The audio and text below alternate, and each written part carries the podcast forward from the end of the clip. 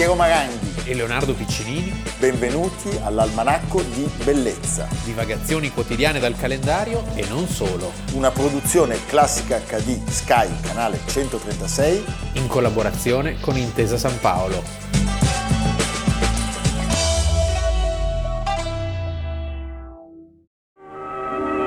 «50 anni sono passati. L'orologio della torre segnava le 9:55. Sobbalzarono le gondole, Todaro e il leone oscillarono sulle colonne della piazzetta. I mori dell'orologio parvero fissare con sgomento i magli. I piccioni cessarono di tubare, turbinarono in un volo pazzo. Il campanile, per più di un millennio rimasto in piedi, s'era accasciato su se stesso. Era divenuto l'informe montagnola che si rivede nelle fotografie del 902. Ma, da veneziano fedele, rispettò i monumenti d'attorno. Fu la pietra del bando ad aiutarlo. Frenò il mitragliamento degli sfasciumi sulla basilica. Davanti a San Marco, l'angelo del campanile andò a posarsi, quasi in cerca di asilo. La ricostruzione, sindaco il Grimani, fu decisa la sera stessa col motto «Com'era e dov'era». Durò 10 anni. Costò esattamente 2.376.884 lire e 8 centesimi. Ma un mattino l'angelo d'oro della cima riprese a brillare in fondo ai rii, sui palazzi, oltre le guglie. Almanacco di Bellezza, 14 luglio, Leonardo Piccinini. Piero Maranghi, 14 luglio. C'est Piero Maranghi, tu dois dire. Alors, voilà. On fait toute l'émission en français. Noi dovevamo fare come il fo. Di don, perché oggi si festeggia la grande rivoluzione e la grande Francia. Evviva, e quindi salutiamo l'ambasciatore francese in Italia, Emmanuel Macron, che guarda l'Almanacco di Bellezza, e la Premier Dame, sì, ho saputo che invece non lo guarda volentieri la Le Pen. La Le Pen ha detto volentieri, pias no, ha detto, anzi ha detto mia. Anche in bergamasco, quei due lì per me Bosnia Edel, non li posso vedere. Va bene, senti Leonardo, allora avete visto un filmato che ci porta a Venezia nel 1902, come sempre noi non riusciamo a fare le cose, già i piccioni. Non facciamo le cose tonde, perché già i piccioni. Cioè, i piccioni ci sono sempre stati, c'erano prima che ci fosse Venezia. Sai quelle cartoline, c'è quello l'uomo con tutto coperto di piccioni. Pensa, mamma mia.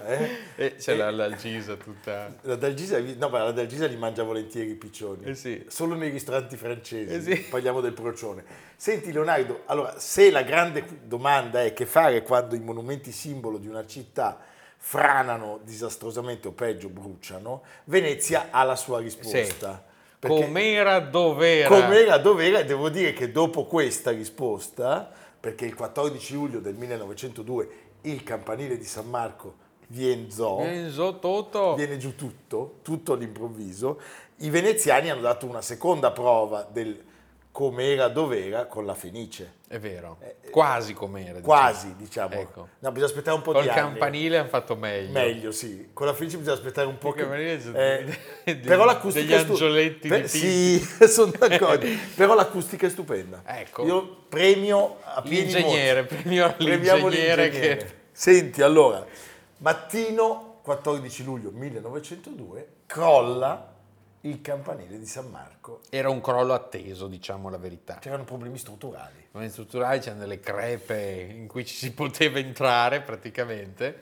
Era una struttura antichissima, secoli e secoli. Era anche una struttura dalla genesi molto tormentata. Come mai il campanile di Venezia è in posizione isolata?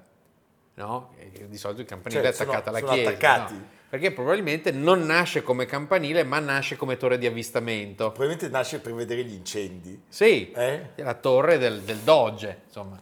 E un rumore sordo e una nuvola densa circonda la piazza e il vuoto, perché improvvisamente, immaginatevelo, lo skyline di Venezia cambia completamente aspetto. Non muore nessuno. Non muore nessuno. Tranne un gatto. Il gatto del custode. E questo è interessante perché fa capire che il gatto è intelligente, ma fino a un certo punto, e secondo me che c'era un vicentino, sì, che aveva tentato al campanile perché voleva mangiare il gatto. Sì. Senti, il campanile a Venezia è detto il paron de casa, il padrone di casa, perché appunto per la sua imponenza e per la sua posizione sovraintende al brulicare di quella meravigliosa. C'è una bellissima vista del campanile. Poi lo vedi, vai, no, ogni tanto a piedi. So che tu preferisci andare su a piedi. Al campanile? Sì. Sì, ma io preferisco andare a piedi a Venezia ovunque. Beh, ovunque sì. Perché non c'è rumore. Ecco. A me questa roba che non ci sono i clacson. Tranne quelli dei vaporetti. Ma poco. Senti, allora parliamo di una costruzione che risaliva addirittura al IX secolo.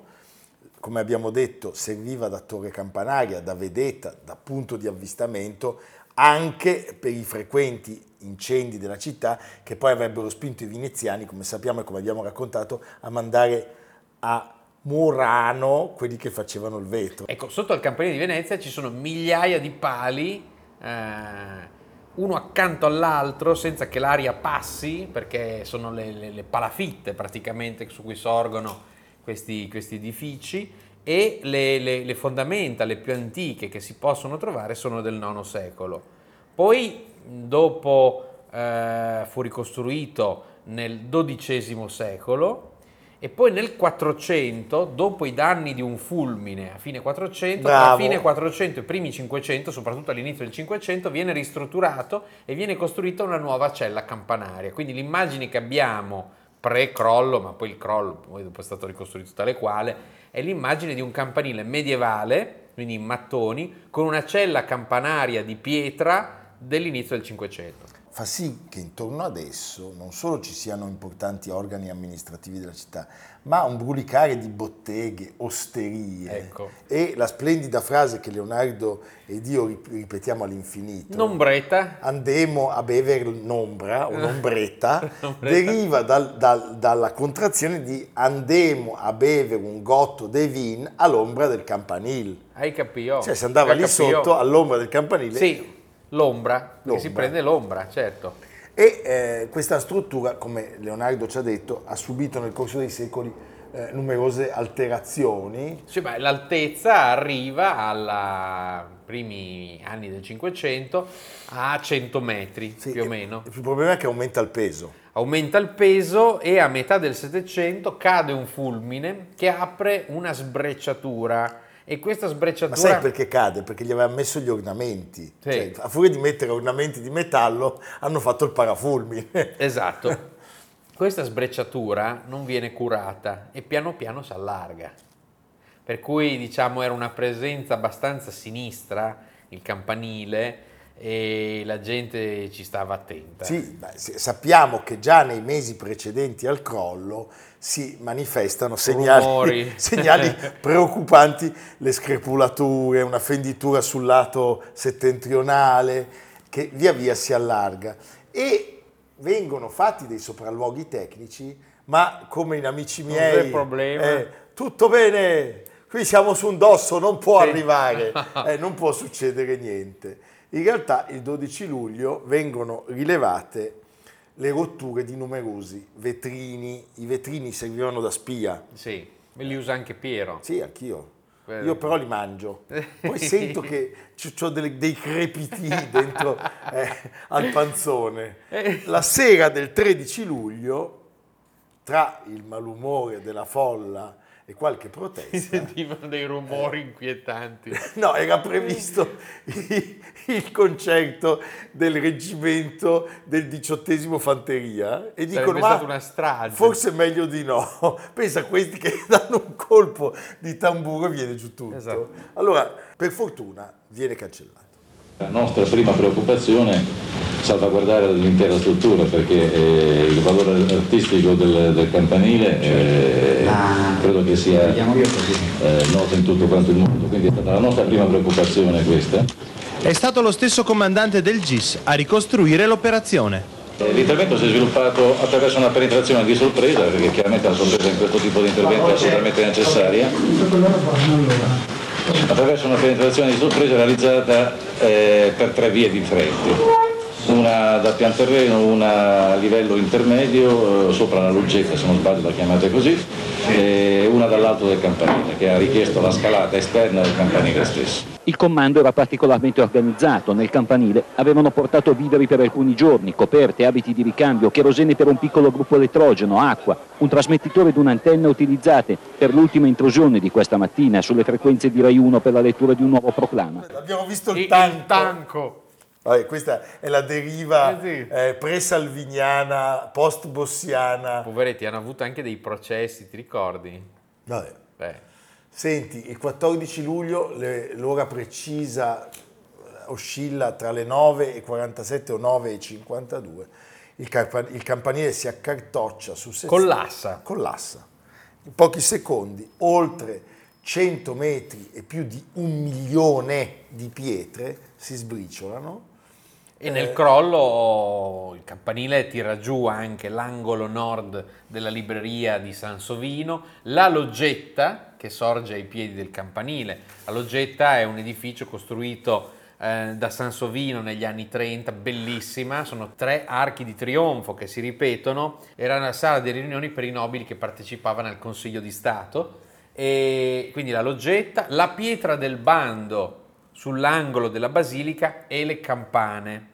Le campane che, ad eccezione dell'unica superstite, che è la Marangona, non so se ci sia un'attinenza. No, chiaramente sì. L'hai pagata tu? Sì, l'ho regalata io. Sì, la Marangona si è salvata. E sai perché si chiama così? Sì. Perché io ero lì e mi è caduta sul piede. Ma non mi sono fatto niente, ecco. Proprio, ha preso il piede. Le altre sarebbero state rifuse e donate alla città da Papa Pio IX, il trevigiano Papa Sarto, che era stato patriarca di Venezia. Cosa si decide? Beh, subito la ricostruzione. 500.000 lire vengono stanziate dal comune il giorno stesso e simbolicamente il giorno di San Marco, il 25 aprile dell'anno successivo, viene posta la prima pietra. C'è da dire però che c'è stato un grande dibattito a Venezia, perché c'era chi sosteneva che sarebbe stato meglio non rifarlo e lasciare... Come per la Fenice, c'era un progetto all'inizio, no, di un nuovo teatro... o addirittura nel caso del campanile proprio di lasciare il vuoto, perché c'è più spazio così. Però arriva un sindaco col bel nome, Grimani, sì. Quindi un sindaco importante, un signor sindaco che dice la famosa frase com'era e dov'era, e quindi la sera stessa viene decisa questa cosa dal Consiglio Comunale. La ricostruzione viene portata a termine tra il 1903 e il 1912 sotto la direzione di Luca Beltrami e Gaetano Moretti. Gaetano Moretti era stato allievo di Boito ed era l'autore, tra le altre cose, della splendida Crespi d'Adda e della centrale elettrica Taccani. Beh, anche di edifici milanesi in via Lecco. È stato il grande maestro di Portaluppi, lo sai. Portaluppi era l'assistente di Moretti e poi subentrò nella cattedra di preside della facoltà del Politecnico. Ecco. Va bene. E, insomma, Moretti adottò materiali e tecniche moderne, una nuova struttura in cemento armato, malta di cemento tra i mattoni, sia per diminuirne il peso sia per ragioni statiche, e il nuovo manufatto risultò rispetto a quello antico, pensa, più saldo e meno pesante di oltre 2000 tonnellate. Incredibile. Quindi diciamo è una struttura dal viso, dall'aspetto antico, ma dal corpo moderno, cioè vogliamo evitare che gli succeda, insomma. Esatto. Tra l'altro pensate, c'è stato un corteo funebre, cioè tutto il carico delle macerie a un certo punto è stato buttato negli abissi, c'è stato un vero e proprio corteo funebre, è come allora. Il Titanic. E nel dicembre del 2004 hanno fatto un'indagine subacquea nei fondali e si sono resi conto che nella laguna ci sono dei mattoni, è pieno di mattoni, di manufatti in laterizio che sono probabilmente quelli del campanile. Ogni tanto, tra l'altro, mattone. Al Lido capita di trovarne qualcuno sulla spiaggia. Vedi? Quindi c'è chi ha il muro di Berlino. A te è venuta voglia di andare sott'acqua? Io voglio andare a prendere i mattoni. Mio nonno fava mattoni. Va bene, abbiamo un ultimo contributo che è un contributo così che ci fa vedere come la piazza San Marco è cara al mondo, anche al nostro agente segreto preferito. Sì.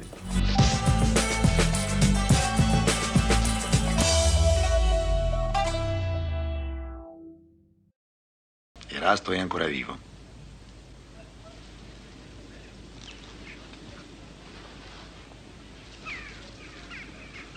Che vuole da me lei? Hanno provato che ero innocente. Appunto. Eri innocente e ti sei fatto 4 anni di carcere ingiustamente. Ne ho fatti 52 di vita, ingiustamente. I 4 che ho passato in carcere non mi pesano. Il carcere è sicuro.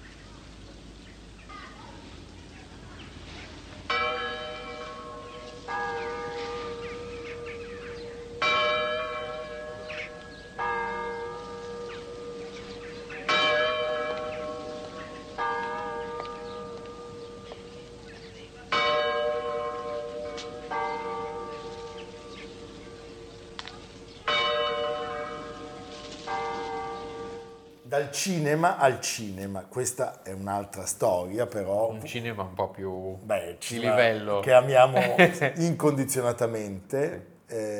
Per qualche misteriosa ragione, lui che adorava l'Italia e che italiano era, in Italia ha recitato poco. Parlava un perfetto italiano, ma ovviamente. Perfetto, ma lui amava l'Italia più della Francia. In Francia... è un mito assoluto, avete capito? Secondo me in Italia non era adatto perché era un uomo di poche parole. C'è un'intervista a Raffaella Carrà dove lei cerca di tirargli fuori, no, qualche cosa di personale. Lui è molto sulle sue, però quando ride ha un sorriso bellissimo. Però lo vedi che proprio poteva non si parlare. Sforza poco. Lui poteva non parlare. Sì. Pensate che una piazza nel 9° arrondissement di Parigi gli è stata dedicata e 10 anni dopo la sua morte, stiamo parlando di Lino Ventura, risultava essere l'attore più amato dai francesi. Allora, è un caso lampante di amore non corrisposto, perché lui che era nato a Parma oggi nel 1919 adorava l'Italia, pur essendo considerato un attore francese, e rifiutava le onorificenze dei francesi e accettava quelle degli italiani. C'è da dire, e questo un po' come dire ci addolcisce, lui è in compagnia all'estero, è adorato però. Lui è in buona compagnia perché abbiamo raccontato in quegli anni Yves Montand, Yves Olivi, Serge Reggiani, però lui è il più italiano di tutti.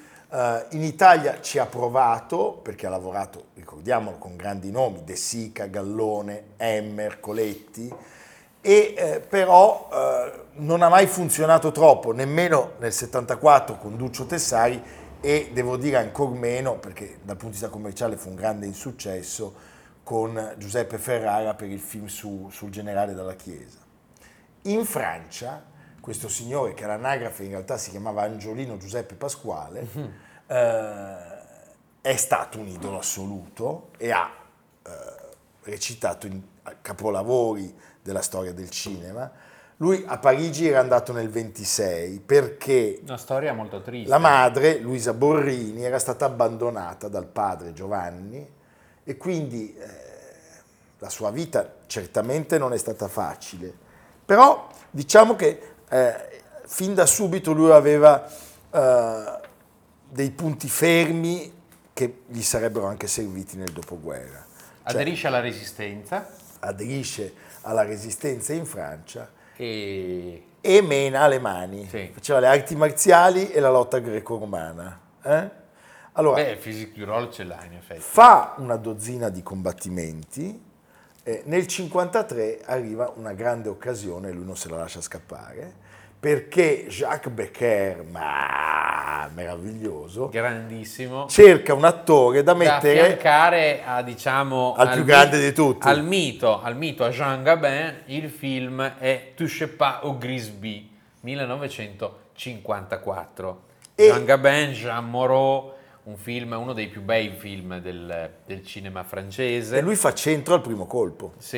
Piace tantissimo. Tra l'altro Jean Gabin lo prende in simpatia. Infatti il film è un po' una sorta di passaggio di testimone tra la vecchia gloria, tra Pépé le Mocot e appunto il giovane gangster. In quel momento nasce anche, ricordiamolo, una grande amicizia tra i due. Sai chi era l'aiuto regista in quel film lì? era Claude Sauté, no, che poi infatti, avrebbe ripreso con lui, film bellissimo, uno, ne parleremo, uno Asfalto dei film, che scotta, Mereghetti lo definisce forse uno dei più bei film francesi, e lì è di nuovo insieme a un altro grandissimo, Jean-Paul Belmondo, cioè comincia a essere perfetto per lavorare con questi grandi artisti che poi avrebbero alcuni avevano e altri avrebbero dominato la scena del cinema. C'è da dire che esercitava anche un grande fascino il fatto che lui fosse un partigiano e che si fosse rifiutato di prestare giuramento per la Repubblica di Salò e avesse deciso di combattere. Sì, era molto osarmo, citoyen. Senti, ne abbiamo parlato e guardiamo un passaggio da Classe to Risque. In italiano, Asfalto che scotta. Claude Sauté, 1959. Abel Davos risquait sa tête. Traqué par toutes les polices, il ne cherchait qu'une halte pour sa femme, qui n'avait jamais confondu son mari avec l'ennemi public dépeint par la presse, et pour ses enfants. Et puis si un jour, tu voyais des hommes qui m'entourent, il faudra pas t'approcher, ni crier, rien. C'est qu'on ira. Ici, dans une église. Qu'allait-il devenir ensuite? Il ne pouvait que suivre la voie qu'il avait lui-même tracée. Le voyage serait dangereux, difficile. Le billet qu'il avait pris en gare de Milan, c'était bien un billet classe tout risque.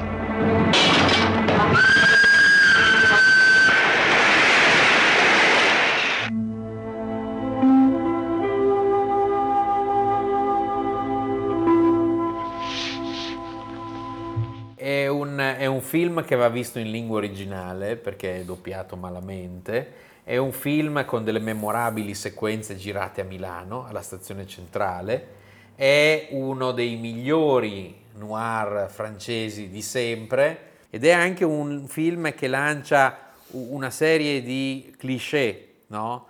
Marsiglia, il ricettatore che è sempre straordinario, è sempre una figura straordinaria in quei film, no? La porta seconda la porta nascosta, ci sono sempre delle situazioni meravigliose e lui diventa veramente con questi film un attore di primo piano. Un attore di primo piano che aveva preso posizione politica ma che era molto interessato alle relazioni e aveva un profondissimo senso dell'amicizia, quello peraltro che lo porta a difendere un personaggio. Lui lo difende veramente a spada tratta, parliamo di José Giovanni, che era stato accusato di collaborazionismo e quindi era invischiato anche in losche vicende dei marsigliesi.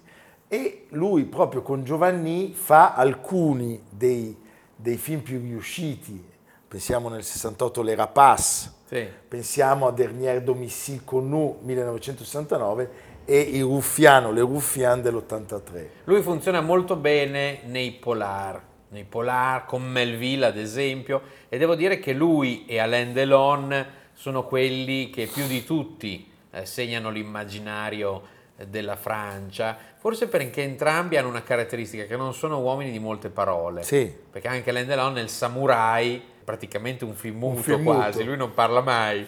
Di Lino Ventura bisogna sottolineare anche quella capacità che aveva di accettare anche ruoli molto scomodi, ma sempre con la prerogativa che fossero anche dei ruoli molto umani. Cioè lui aveva bisogno di esprimere. Alla fine era un buono, non potevi odiarlo, era un criminale dal volto umano secondo la tradizione, diciamo l'aplomb, l'eleganza di Jean Gabin.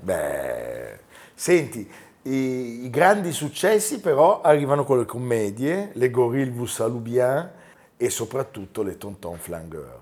Senti, è un disincantato, è un malinconico. È una faccia che parla. Penso all'Ascensore per il patibolo, uno dei film simbolo di quegli anni, 1958 con Jean Moreau che passeggia, no? L'Armée des Ombres di Melville. L'Armée des Ombres è un film che consiglio a tutti perché fa piangere. Le Clan des Siciliennes, ma guardiamone un passaggio, dai.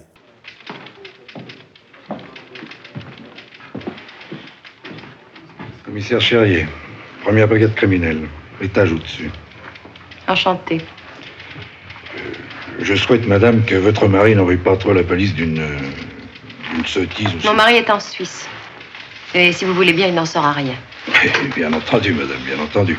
Et d'ailleurs, votre passage ici ne sera même pas enregistré. Il ne manquerait plus que ça. N'a-t-il pas un collaborateur nommé Julien Tavernier?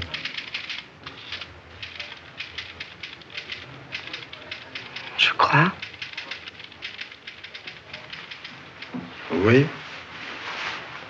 Peut-être le connaissez-vous? Oui, je ne sais pas, je l'ai vu 2 ou 3 fois. Vous ne sauriez pas me préciser par hasard quand vous avez vu Tavernier pour la dernière fois? L'America non era nelle sue corde, tant'è che sappiamo che lui rifiuta una proposta di Steven Spielberg e sappiamo anche che lui sul set non baciava le donne.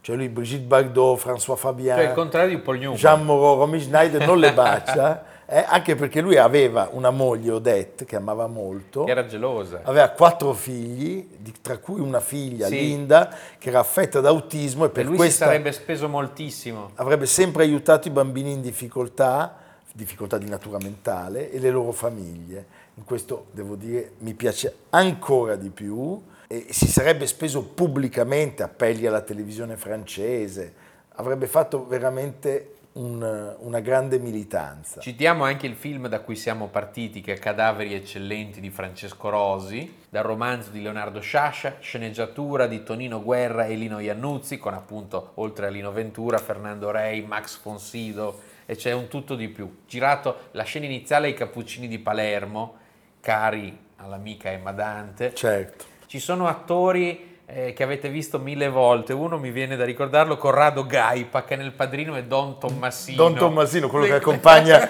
in Sicilia il povero Al Pacino quando, esatto, deve scappare. Senti Leonardo, un filmato.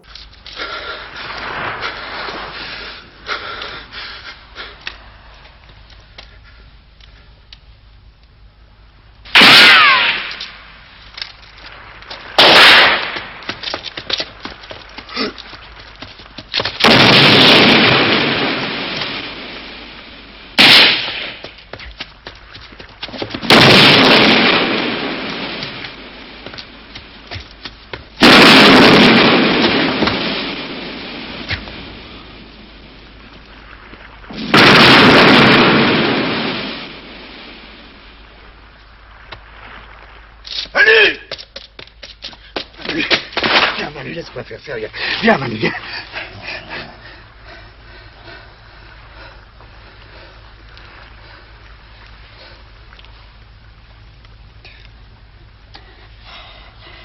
Manu, tu sais ce que me disait Laetitia?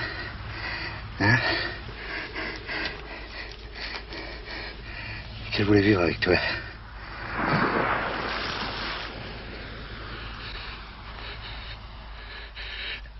Vieux menteur.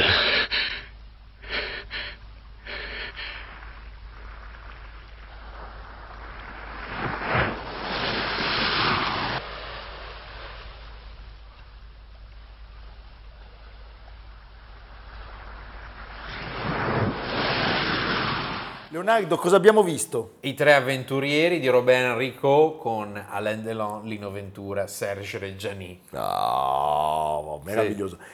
E io, se si parla di avventura, non posso non citare L'avventura è l'avventura, fantastico, sì, con Aldo Maccione. Li guardiamo troppo poco questi film. C'è un altro film da cui poi i francesi hanno fatto Buddy Buddy, I rompiballe, con Jacques Brel e Lino Ventura, sì, che nel film francese saranno Walter Matthau, Lino Ventura e Jack Lemmon, Jacques Brel. Noi però, per congedarci da questo gigante, vi facciamo vedere un estratto dalla cena di Capodanno, La Bonne Année, è un film meraviglioso, riguardatelo, Claude Lelouch, lui è in forma strepitosa, la Fabienne è molto bella e questa conversazione è indimenticabile. Lino Ventura che si spegne il 22 ottobre del 1987 a soli 68 anni. La regia. E lei ha visto Prima della rivoluzione? No. Eppure Bertolucci e I pugni in tasca di Bellocchio? Neanche, no. Avrà certamente visto Un uomo e una donna. Non si parla d'altro in questi giorni. Sì, per quelli che amano i tergicristallo e l'arrivo dei treni alla stazione. Ma lei non legge le critiche? No. Allora, come fa lei per scegliere un film? Come scelgo una donna? Correndo dei rischi. Beh, grazie per la cena e buon Natale. Buone feste.